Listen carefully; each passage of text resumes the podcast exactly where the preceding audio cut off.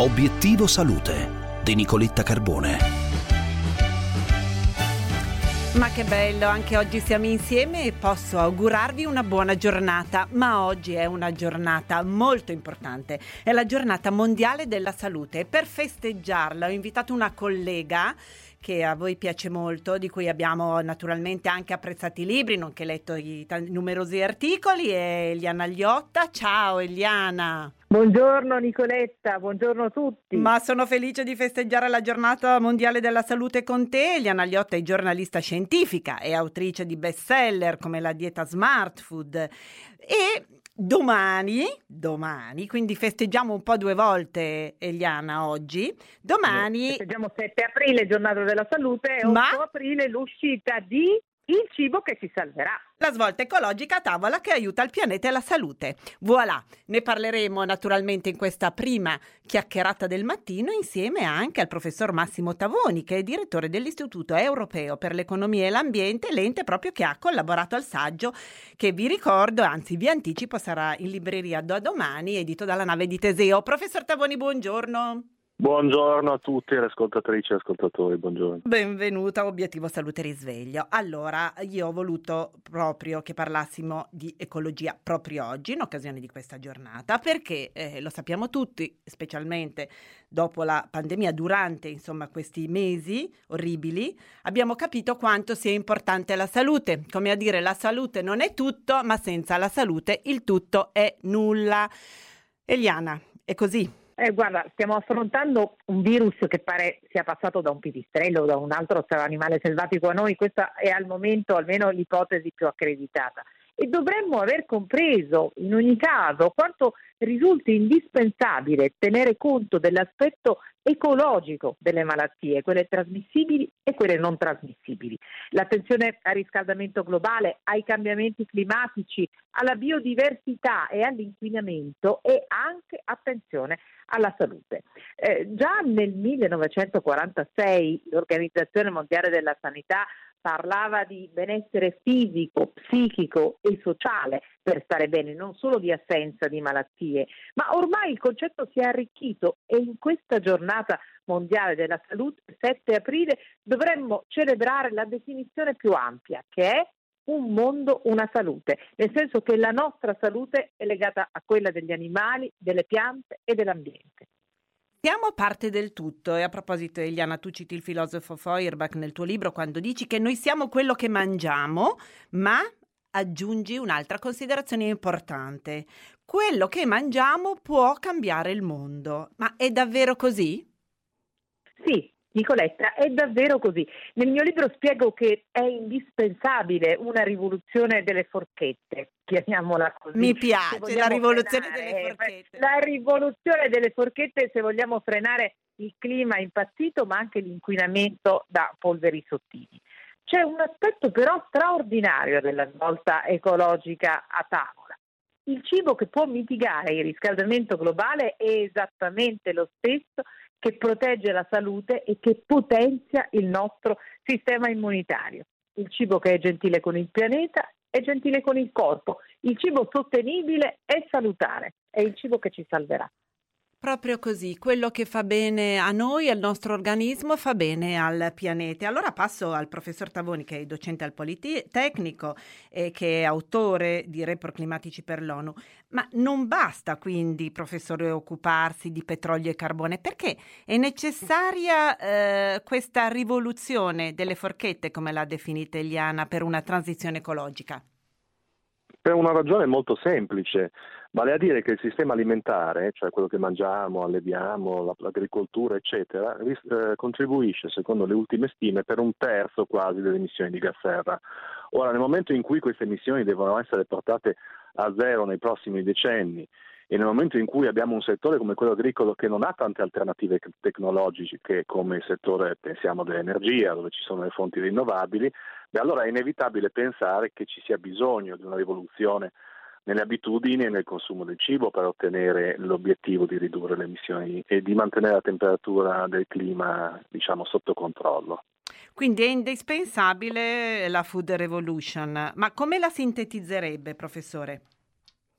Ma la commissione, non la sintetizzo io, la commissione di Lancet, che è un grande giornale Beh, scientifico sintetizza certo. dicendo che eh, la popolazione dei paesi industrializzati dovrebbe raddoppiare i consumi di vegetali e dimezzare, quindi da una parte un raddoppio, da una parte una, una, una dimezza, un dimezzamento di quelli di zuccheri di carni rosse e di farine raffinate. Ecco, questo, questo, scambio delle parti, delle proporzioni potrebbe aumentare, eh, riuscire a diminuire le emissioni di gas serra e evitare un sacco di, di morti e di decessi prematuri, come abbiamo appena detto, sia per l'ambiente che per la salute.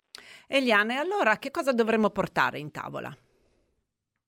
Eh, tante verdure, dovremmo mm. portare in tavola i legumi, la nostra bellissima e amatissima frutta fresca e dovremmo ridurre il consumo di carne rossa. Attenzione, non bisogna smettere di mangiare la carne, secondo le ricerche sulla nutrizione e da quelle sul clima non emergono elementi tali da stabilire che si debbano abolire gli allevamenti della faccia della terra o che un po' di carne faccia male alla salute. Quella è una scelta etica, personale e comunque sempre condivisibile. Poi bisogna ricordare che il bestiame dà lavoro a oltre un miliardo di persone tra zootecnica e commercio e bisogna pensare che in alcuni paesi per le persone a basso reddito con diete limitate eh, carne, eh, uova, latte offrono una fonte vitale di sussistenza. Però è evidente che in Occidente servano politiche coraggiose Brava. sugli allevamenti intensivi, eh, accompagnate anche da scelte individuali consapevoli per la salute.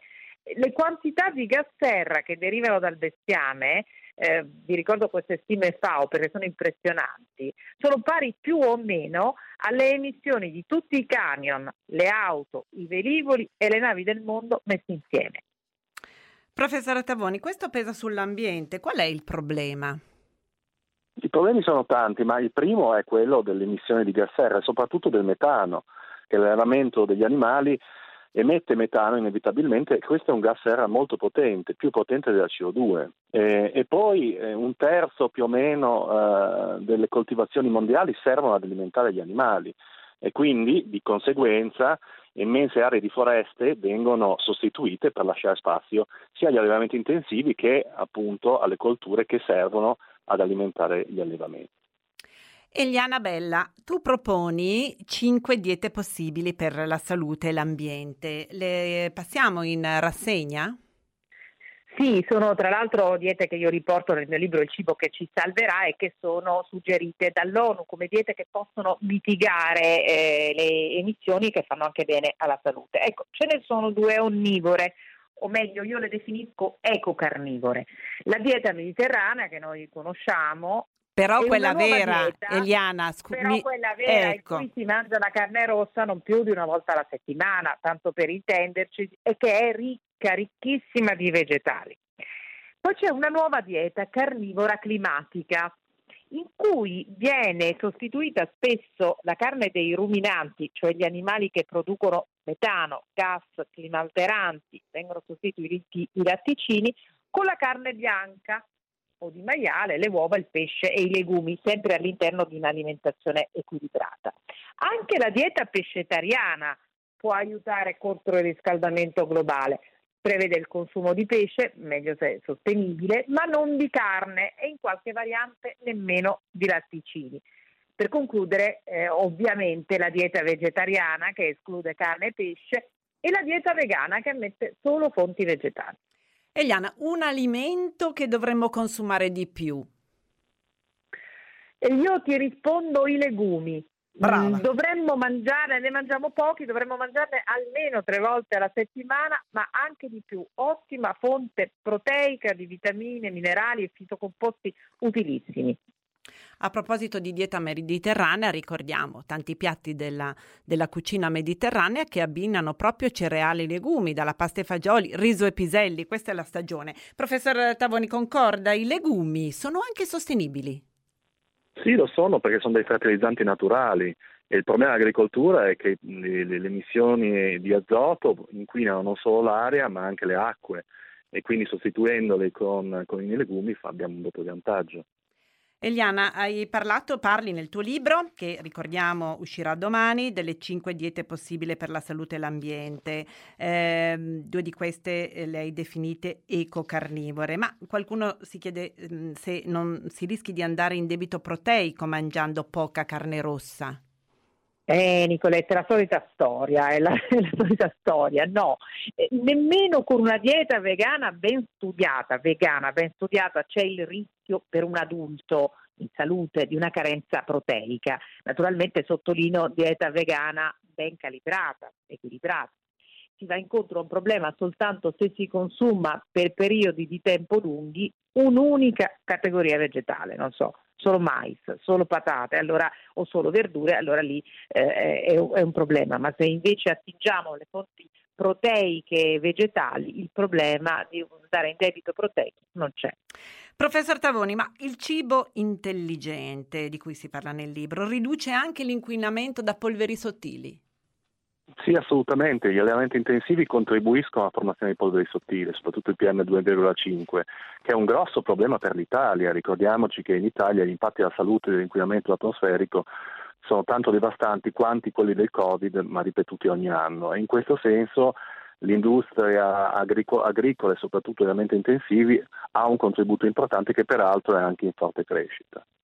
Allora, io ringrazio Eliana Liotta, ringrazio il professor eh, Massimo Tavoni per essere stati con noi, ma prima di salutarci, Eliana, ritorno al titolo del libro, vi ricordo che in libreria da domani per la nave di Teseo, il cibo che ci salverà, la svolta ecologica tavola che aiuta il pianeta e la salute. Suggeriscici una piccola svolta, perché le svolte sono il risultato di tante eh, decisioni, tante scelte Uh, iniziamo da oggi, una scelta suggerita mm. da te.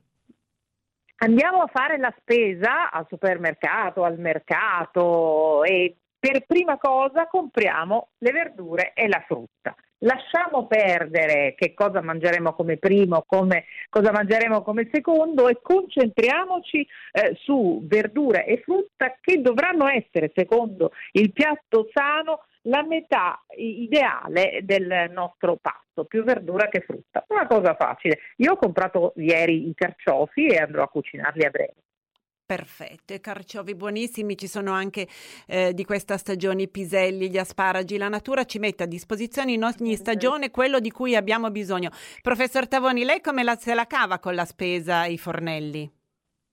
Ma insomma aiuto, in famiglia siamo in cinque, quindi ci diamo tutti, sia i bambini che mia moglie che io ci alterniamo, però uh, a tutti piacciono le verdure e, e su questo diciamo, ci divertiamo un sacco, visto che poi eh, la creatività in cucina è molto importante, soprattutto quando, quando si parla di verdure. Ecco. È proprio così. Allora, grazie per essere stati con noi. Eliana, un abbraccio. Professor Tavoni. Un abbraccio a te.